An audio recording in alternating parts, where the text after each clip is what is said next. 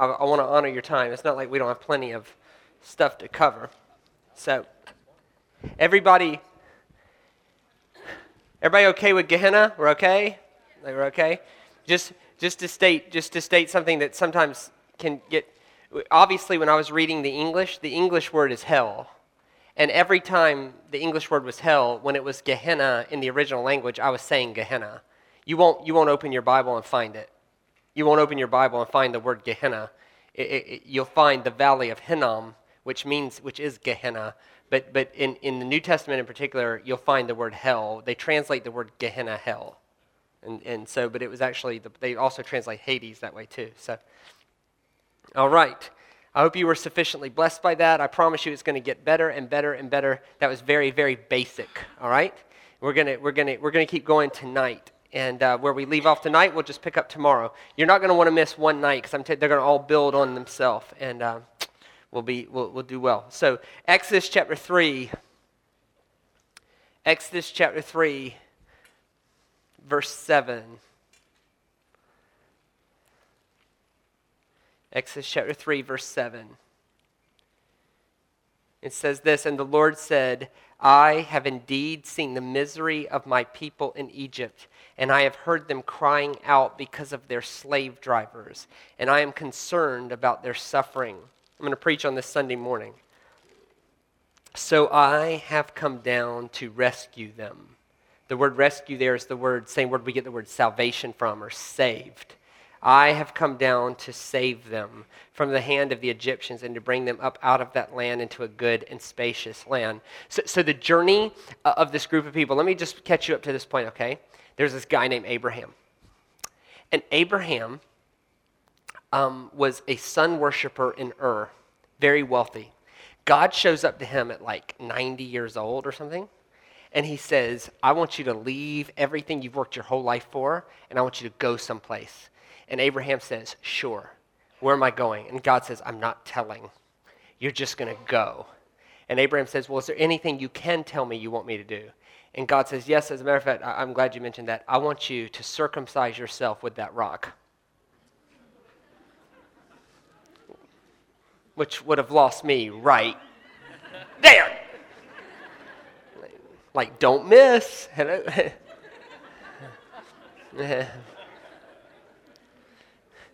which would actually have probably at the end of it been gracious because can you imagine? Like they were like 100 okay? And their, their actual ages are escaping me right now but like really old. And if you look at a trek of where they walked it was like 2000 miles. So i don't know how far it is from the top of the south island to the bottom of the south island but i don't think it's 2000 miles. So it's, it's a long way okay 2,000 miles. Can you imagine 2,000 miles on the back of a camel?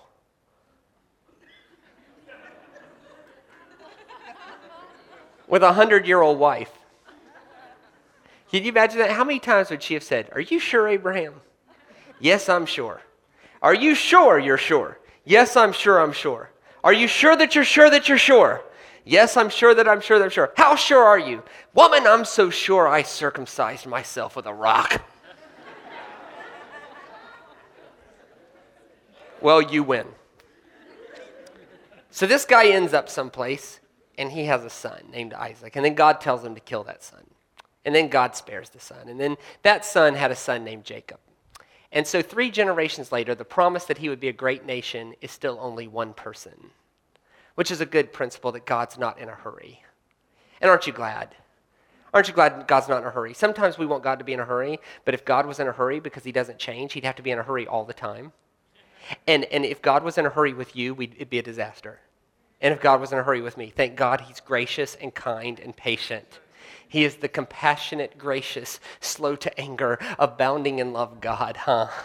Like, thank God he isn't in a hurry. Thank God he could choose people called James and John, the sons of thunder. You don't get that nickname going to Sunday school. and he molded them into something. Th- thank God that he chose people like Moses, who was a premeditated murderer. I looked this way and that, and seeing no one, I killed the man and hit him in the sand. The problem was the next day the sand shifted and this guy's leg sticking up out of the sand. God used him to write the Torah. God uses messed up people. Isn't that good? Why is that good? Because we're all messed up. no perfect people allowed. And like the heroes of the faith, like the guy, it's almost like if you read the heroes of the faith from Hebrews 11, if you read that chapter, it's like everybody to be a hero to God, you have to be really jacked up beyond all recognition at one point in your life, don't you? Like, um, like Abraham gave his wife to Pharaoh's harem, and he made it in that list. If CNN and the internet would have been around back then, what would you have said about Abraham? How could he be saved and act like that? Yet he was the hero of the faith. If Abraham, actually, if Abraham was available to preach here next Sunday, would you let him or would you talk about his past? Mm. Um, Isaac did something similar. David commits adultery, gets the woman pregnant, decides to kill her husband to cover it up, kills 17 men in one day trying to cover up one thing. Um, God said, You'll do. Mm. If David was available to preach here next Sunday, would you let him or would you talk about what he did? If CNN and the internet would have been around back then, how would you have responded to a man who already had 700 women at his disposal, taking the one that wasn't his? What would you say about him? Would you say, hmm, there's a man after God's own heart? Or, hmm, or would we say something else? Samson was sleeping with prostitutes on his wedding night because he got depressed because his best man stole his wife. And those are the kinds of people God chose. so God is not in a hurry with us. So Abraham ends up with Isaac, and Isaac ends up with Jacob. And Jacob has 12 children. So now we finally are getting some um, multiplication here. And those children sell one of their brothers to Egypt. And um, then there's a famine, and they end up in front of him because they need food. And, and so they come down, and, and Joseph has, is now a powerful person, and he gives his family the best land in Egypt. And then they multiply because there was no prescription birth control back then. they multiply and multiply and multiply and multiply until the point where they um, intimidated Pharaoh. So Pharaoh decides to do something horrible. He decides to kill all the baby boys and he decides to enslave them. And so for 430 years, they were enslaved to this man named Pharaoh. And really, they were just living where their brother had given them the land. And so they cry out to God because all of them were in a covenant with this God named God Almighty. His name was El Shaddai, God Almighty. He was the, he was the God of Abraham, Isaac, and Jacob. But the problem with God Almighty was he wasn't doing anything about it. He's God Almighty, but he's not doing anything about it. And finally, in Exodus chapter 3, he says, I finally, I'm, i am hearing the suffering of my children in, in slavery in Egypt, and I'm going to come down and save them. But, but in this story, it's just the beginning, it's not the end. That to us, to get saved, to get moved out of slavery and into freedom, it's not the end of the story, it's just the beginning. That, that, that, in this story, which is about us, it isn't just about people who were slaves and now they're free. This is about me, and this is about you, and this is about our journey from slavery to freedom. And our journey from slavery to freedom only starts with an encounter with God, it ends with something far, far broader than that. In, in, Exodus 19, verse 3 to 6, this same group of people, and, and God is talking to them. And he says, Then Moses went up to God, and the Lord called him from the mountain and said, This is what you are to say to the house of Jacob, and you're to tell the people of Israel, You yourselves have I seen what I did in Egypt, and how I carried you on eagle's wings and brought you to myself. Now, if you obey me fully and keep my covenant, then out of all the nations you will be my treasured possession. The word there is segula. I'm going to talk about that tomorrow. Although the whole earth is mine, you will be for me a kingdom of priests. In other words, you're not just going to be saved, you are going to be a kingdom of people who shows the rest of the world what God looks like. Isaiah 49 6, it is a light thing that I have forgiven you, I will go one step further and make you a light to the Gentiles. That God's biggest idea was to have me and to have you be replications of Him to the whole world. In, Romans chapter 12, verse 1 and 2, it says this. You'll, you'll memorize this in Sunday school. I beseech you, therefore, brethren, by the mercies of God, that you present your bodies a living sacrifice, which is holy and acceptable unto Him Now, now who wrote Romans? Paul. Paul was a rabbi. Where would Paul get his, con- his, his connotation of a holy and acceptable sacrifice from? From the book of Leviticus. So in the book of Leviticus 1, 2, and 3, it says, For these are the sacrifices which are holy and acceptable unto God.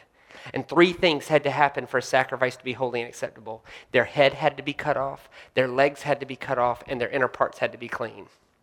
So there's three things. So Paul, who had memorized Leviticus by age six, is saying this I beseech you, therefore, brethren, by the mercies of God, that you present your bodies as a living sacrifice, to have your head cut off, your legs cut off, and your inner parts clean. For this is a reasonable act of worship. Wow. And we're going to talk about form and function later. But, but in this case, let's just think function for a second. The function of having your head cut off, what is that? What is, what is the function of someone's head? It's their thinking, their authority. If I was to say you're the head of your house, it doesn't mean you have the largest head in your house. It, it, means that you are the authority there. So, so Paul's saying, I beseech you, therefore, brethren, by the mercies of God, that you lose your authority and grow up into him who is our head. Ephesians chapter 5.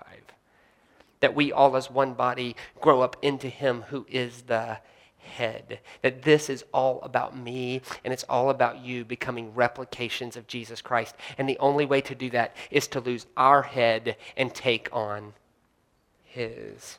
Take on his. Jesus talked about this in one scripture. He talked about his head. He said, Foxes have holes and birds have nests, but the Son of Man has no place to lay his head.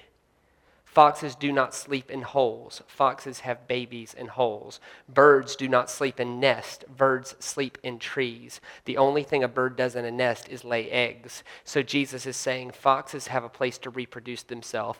Birds have a place to reproduce themselves. But as of yet, the Son of Man does not have a body to put his head on in order to reproduce himself. See, this is all about, this is not about just you getting saved. I love, there's this song I heard recently. I think it was written by um, Joel Osteen's guy. Um, can't think of his name. Having a brain moment. He, anyway, Joel Osteen's guy. You know, you know Joel Osteen, right? You're a champion. God loves you. Yeah, you don't let that devil get in your head and get you all negative. You tell him to go on back to hell where he came from. Me and Victoria, we was talking the other day about what Daddy used to say about y'all. I love him. Anyway, okay, so he's built the biggest church in America. I just love it. um, uh, but he, he wrote this song called "Say So," and what is what the the words to the song goes like this: What does it mean to be saved? Is it more than just a prayer we pray? More than just a way to heaven? What does it mean to be His, to be called in His likeness, to know that we have a purpose, to be salt and light to the world, to be salt and light to the world? For let the redeemed of the Lord say so. In other words, the best way for the redeemed of the Lord to say so is not necessarily to get a bunch of tracts and go out and tell people they'll go to hell without Jesus. The best way for the redeemed of the Lord to say so is to actually meet people's needs first. And then it gives us credibility because we're replications of Jesus Christ to grow up into Him who is the head. That we are called to be a king of a priest. God is using us to replicate Him. We are the flesh and blood message to the world. This isn't anything new. Exodus chapter 4, verse 16, um, um, Pharaoh, God tells Moses, You will be like God to Pharaoh. You'll, you'll be a God like one to him. In other words, you're going to be my voice, you're going to be my mouth, you're going to be my hands, you're going to be my feet. I could do it myself, but I'd rather use you. Um, and, God's plan hasn't changed. The, the girl at KFC, who is the hands and feet of Jesus to her? You and me. The, the girl at Subway making your sandwich, who is the hands and feet of Jesus? Who is the hands and feet of Jesus to your husband? Who's the hands and feet of Jesus to your wife? Who's the hand and feet of Jesus to your coworkers? It is us, for we are called to be the body of Christ, a part of God's biggest idea, to be replications of Him to the whole world by bringing heaven to earth instead of hell. That's what we are called to be. And I think in that there's a couple of, of, of, of movements, there's a couple of, um, of transitions that we have to make that as a body of Christ, we have to transition from doctrine. Doctrine is good. All of these things I'm writing are good. Doctrine is good. It is good to know your word. It is good to know what it says. It's good to have doctrine, sound doctrine.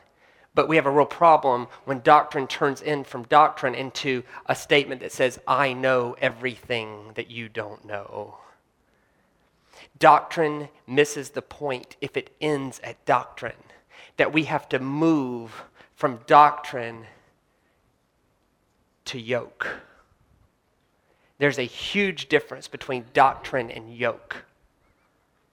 A yoke was a rabbi's way of life. It, was his way of interpreting scripture. It was his doctrine lived out. It, it, was, it was a rabbi's teachings on how to talk to your wife, how to talk to your husband, how to discipline your children, how to give, how to receive, it, how to worship, how to, how to walk a daily walk out, how to respond in adversity. A rabbi's yoke was his way of living. One rabbi came along and he said his yoke was easy and his burden was light. He was a rabbi with shmika, which meant he could make up his own yoke. A new rabbi with shmika, the word would have gotten around and he would have drawn crowds of, say, five to 10,000 people in a city without any cars or roads or things like that, like we would have. People would have come from all over the country to hear this new rabbi's yoke because maybe his yoke was easier to live than the rabbi they were currently under. It wasn't just doctrine, it was a way of life. Two totally different things. How many of you realize that it is perfectly possible to believe in something that you do not care about? We cannot do that as a body. It has to be yoke. But you cannot care about something that you don't believe in. Like, let me, ask, let me say it this way. How many of you believe with all of your heart? I'm not tricking you, this should be all of us. How many of you believe with all of your heart that God has forgiven you of every sin? We believe that with all our heart. That's what's that called? doctrine. That's called doctrine. And that's good. We should believe that. But how many of you who believe that God has forgiven you of every sin, how many of you have felt guilty in the last week? So, so you mean you believe you're innocent, but you still feel guilty? What's wrong with that picture? Because how many of you know if you feel guilty, you'll act guilty. If the truth is innocence, then the truth is innocence. How many of us would believe? Don't raise your hand at this. This is rhetorical because if you know your Bible, this is yes. How, how many of you would believe that Jesus honors taking care of the poor? Of course we do, right? We believe that with all our heart. That's called doctrine. But how many of us have a yoke that honors taking care of the poor first with all of our finances? That's the difference between doctrine and yoke. How many of us believe that Jesus said, don't slander and say false things or true things about other people that aren't edifying? Matter of fact, Jesus said things like, don't let any corrupt communication come out of your mouth. In other words, everything that comes out of your mouth edify. Jesus actually said it one more way. He said, if it would hurt you, don't do it to somebody else. Hmm. That's called what? Doctrine. But yoke is living it out, actually caring about what Jesus said, actually living it. That's what will give the church credibility. Wasn't it the Dalai Lama that says that he liked Christ, but he didn't like Christians? Hmm. That is the difference between doctrine and yoke. It is perfectly possible to believe in what Jesus said and not live it. How many of you believe that Jesus looked at someone caught in the act of adultery and said, I do not condemn you? In John chapter 8, it says it. Jesus, dealing with someone caught in the act of adultery, I do not condemn you. But how many of us could look at somebody and say, I do not condemn you? The difference between doctrine and yoke. How many of us believe, there's a hundred examples to this. How many of us believe that Jesus said, Do not worry about tomorrow, for tomorrow will have enough worries of itself? how many of you believe that? but how many of us have a worry problem? Is it doctrine or is it yoke? How we respond to people. Is it doctrine or is it yoke? Jesus was the compassionate, gracious, slow to anger, abounding in love God. What we believe in terms of doctrine and yoke will determine what we bind and what we loose.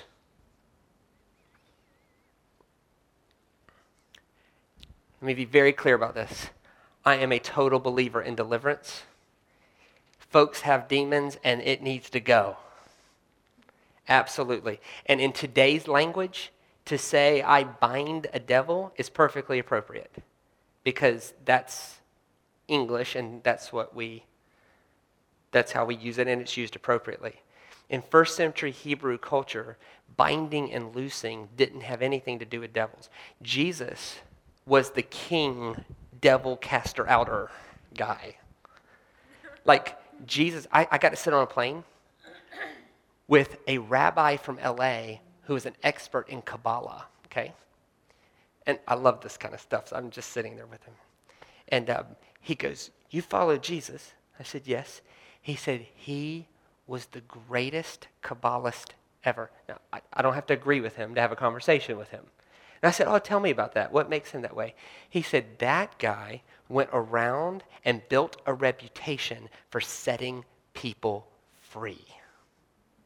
And I said, Yes. I said, How did he do that? He said, He threw devils off of people.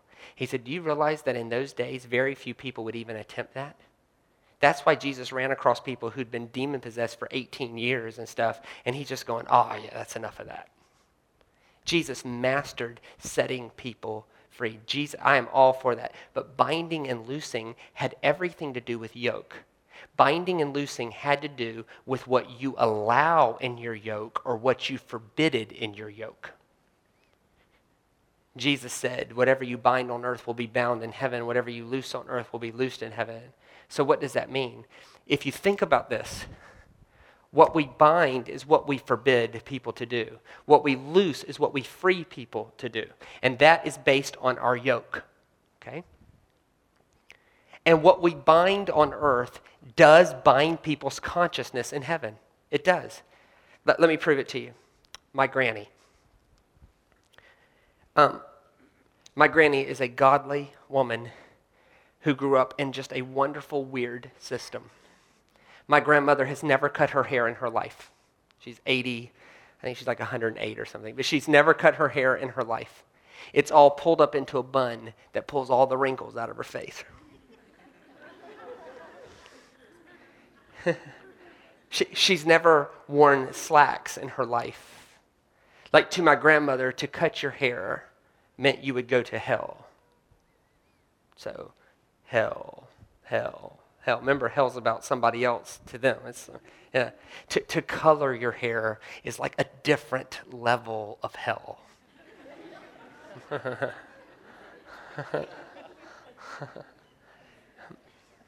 my, my, grandmother, my, my grandmother has, has never worn slacks, never worn jewelry, never worn makeup, never cut her hair in her life. And, and, and I never went to the movies like if I go to the movies to this day, she'll pray the whole time I'm in there that Jesus would not come back while I'm in the movies because he would never go into a movie theater to get me out of it. I, I, was messing with my granny once. I said, Granny, let, let's get you, is her birthday. I said, let's get you all made up. Let's get you some jewelry, get you some makeup, get you a nice hairdo, get you a good outfit. She said, Oh, no, babe. I'd hate to send myself to hell and maybe someone else too. I said, How would you send somebody else to hell? She said, Well, I'd hate to give a man a lustful thought.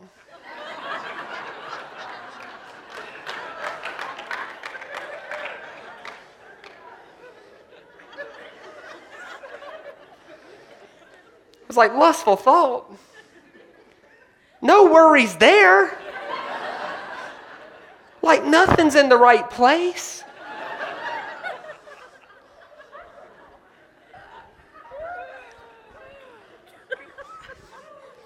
When you create a system that binds a woman to guilt around having a lustful thought for a man at 90 years old, you have created slavery.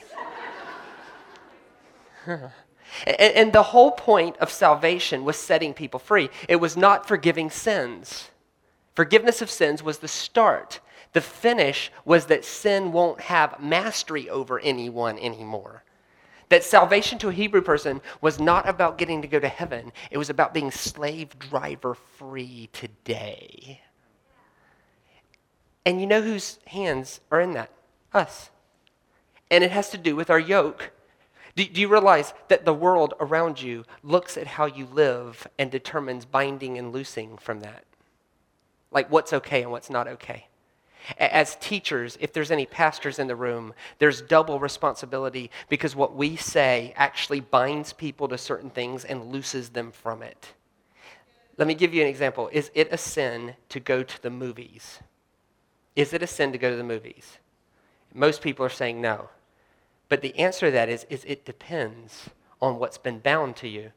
Is it a sin for my grandmother to go to the movies? Absolutely yes, because if she goes, she'd be being rebellious to what's been bound to her. Yeah. Is it a sin to cut your hair? No. But to my grandmother, it is, because she'd be going against what has been bound to her.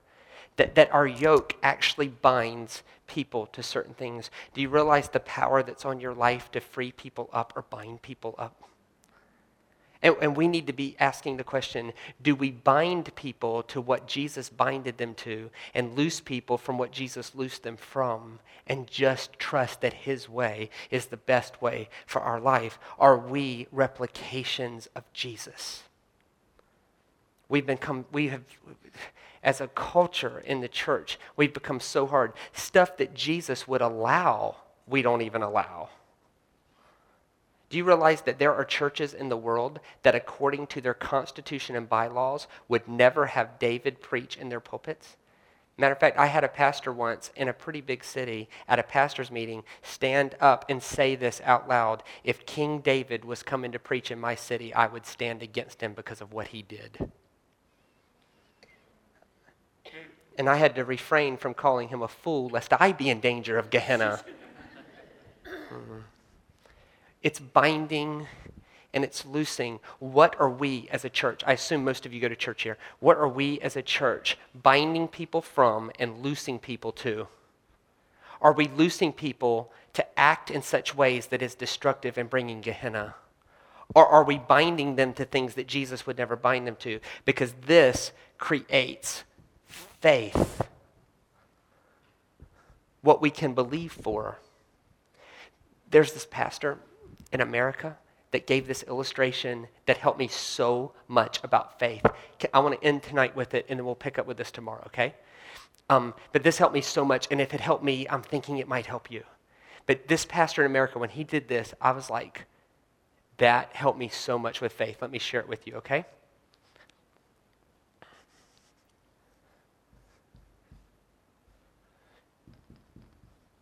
Okay. This is Joe.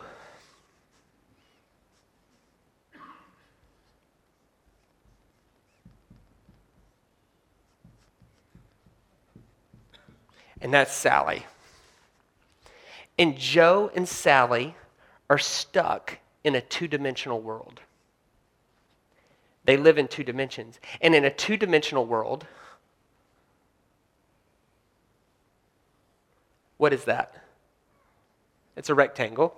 Okay? What's that? A circle. So that's a rectangle and that's a circle. And in a two dimensional world, it cannot be both. It can't be both. It's either a rectangle or a circle. It has to be one or the other. You can't, it's, that's a rectangle, that's a circle. For me to get up here and say this could be a rectangle in certain situations cannot be in a two dimensional world. In a two dimensional world, this has to be a rectangle.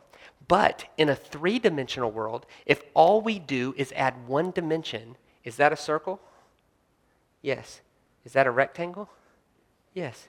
So, in a three dimensional world, if we just add one dimension, they're stuck in two dimensions. If we just add one dimension, it can actually be both. Ooh. So, what would happen if I was God and I'm trying to communicate? Now, I live in four dimensions. So, what if me in four dimensions tried to communicate with Joe and Sally who are stuck in two? So, what if, what if to communicate with them, what if I took my ring off and I said, I know, I'm going to get their attention. I'm going to slide this ring through their world. So I slide it through their world. In two dimensions, what would they see? They would just see a dot that turns into two dots, that turns into three, that does, it would just look like that. That's a very bad ring, but it, you get the picture. It would just look like that. And so Joe goes, Sally, do you see that? Sally goes, Yeah, that was nine dots. And Joe says, No, that's the ring of Shane, man. And she goes, No, you're crazy. That's nine dots. He goes, No, I'm telling you. That's the ring of Shane. So, what if I wanted to mess with them further? And I took my hand and I stuck my hand through their world. What would they see? They're stuck in two dimensions. What would they see? They would see five dots that enter at slightly different times, with slightly different circumferences, at slightly different angles. And those five dots would be, cut, would be followed by dashes. It's a two dimensional world, remember? So, so Sally goes, Did you see that, Joe? There's five dots just appeared, followed by a series of dashes. And Joe says, No, man. Was the hand of Shane, man. So, what if I wanted to mess with them even further? And I took my face and put it really close. And Joe says, Do you feel that? It's almost like it's the face of Shane. And Sally goes, No, just got a little warmer, that's all. He goes, No, I can sense his presence. Now, that's what it would be like if a four dimensional creature tried to communicate with a two dimensional world. That's what it would be like. How many dimensions does God live in? Thousands? So, what would happen if a thousand dimensional person is trying to communicate with four dimensional creatures? And those four dimensional creatures are so proud that they think they can figure God out. And so they call themselves theologians and they go, it's predestination. It's predestination. It's predestination. God predestined us. He predestined us. And then there's a whole other group of theologians that go, it's free will. It's free will. It's free will. It's got to be free will. And no, it's got to be predestination. No, it's got to be free will. And God's like, um, could be both? Maybe? Like, if we just add, say, one dimension to your thinking, you would see it fuller. But what if you could see things like I see things? This would all make sense. Would you just be humble, give people the grace to journey, and be replications of me? That is the bigger issue. It's all about kindness and generosity. Don't tell me what you know about theology until the girl at KFC knows that you're saved, even if she messes up your order. You need to see the marker trick.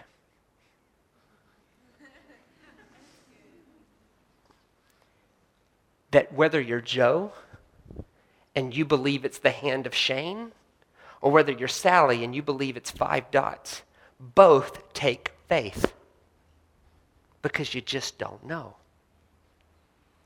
And what we're called to be, we are not called to be the moral police for the whole world. What we are called to be is to be replications of Jesus Christ to the whole world. We are not called to be the moral police. We are called to be a group of people who are known to be compassionate, gracious, slow to anger, abounding in love, who meet other people's needs first. And in that, we will become ministers of the kingdom of God in a decision. And that takes faith, which is three things to the Hebrew people.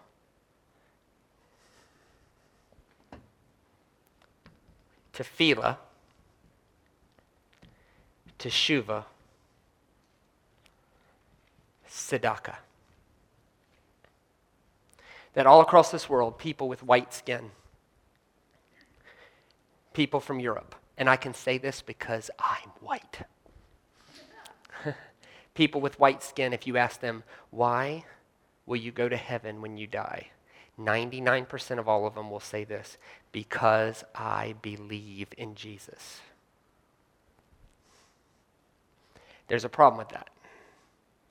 Is there anybody in Hades, not Gehenna, anybody in Hades who believes in Jesus? Heaps the devil, all the angels, the demons, they all believe in Jesus, but yet they find themselves in Hades waiting to be thrown into the lake of fire. Belief in Jesus is never enough. Faith in Jesus is. And Hebrew faith versus Western belief are two different things. Hebrew faith is tefillah, teshuva, tzedakah. I'm going to leave it right there and we'll pick up right there tomorrow night on tefillah, teshuva, tzedakah. Lord, would you um, seal something in us tonight that would make us closer to you? Lord, we proclaim that you are the King of the universe. You are. You're the King of the universe. Lord, you are the King of the universe, and we are not. Would you just stop right where you are and be still and know that He is God? Be still and know that He is God.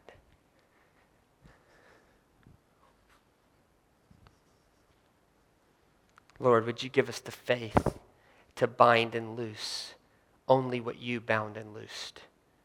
To live your life, not to just believe it, but that it would be a yoke. That it would be a yoke. Not a system of beliefs, but a yoke, a way of living. May we be replications of you to this entire community. May we be a people who are known to be people who bring heaven to earth and leave hell to the wayside we say death to Gehenna and hello to a life of bringing heaven to earth by putting other people first. Bless us tonight and bring us back tomorrow to challenge us and change us more. Amen.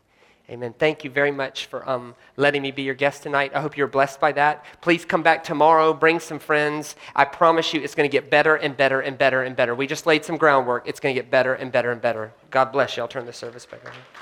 Fantastic.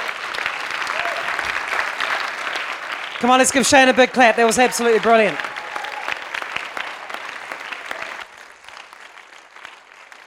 Don't forget to come back tomorrow night, and remember, tomorrow night we'll be taking up an offering, and uh, also check out his merchandise table. That'd be great.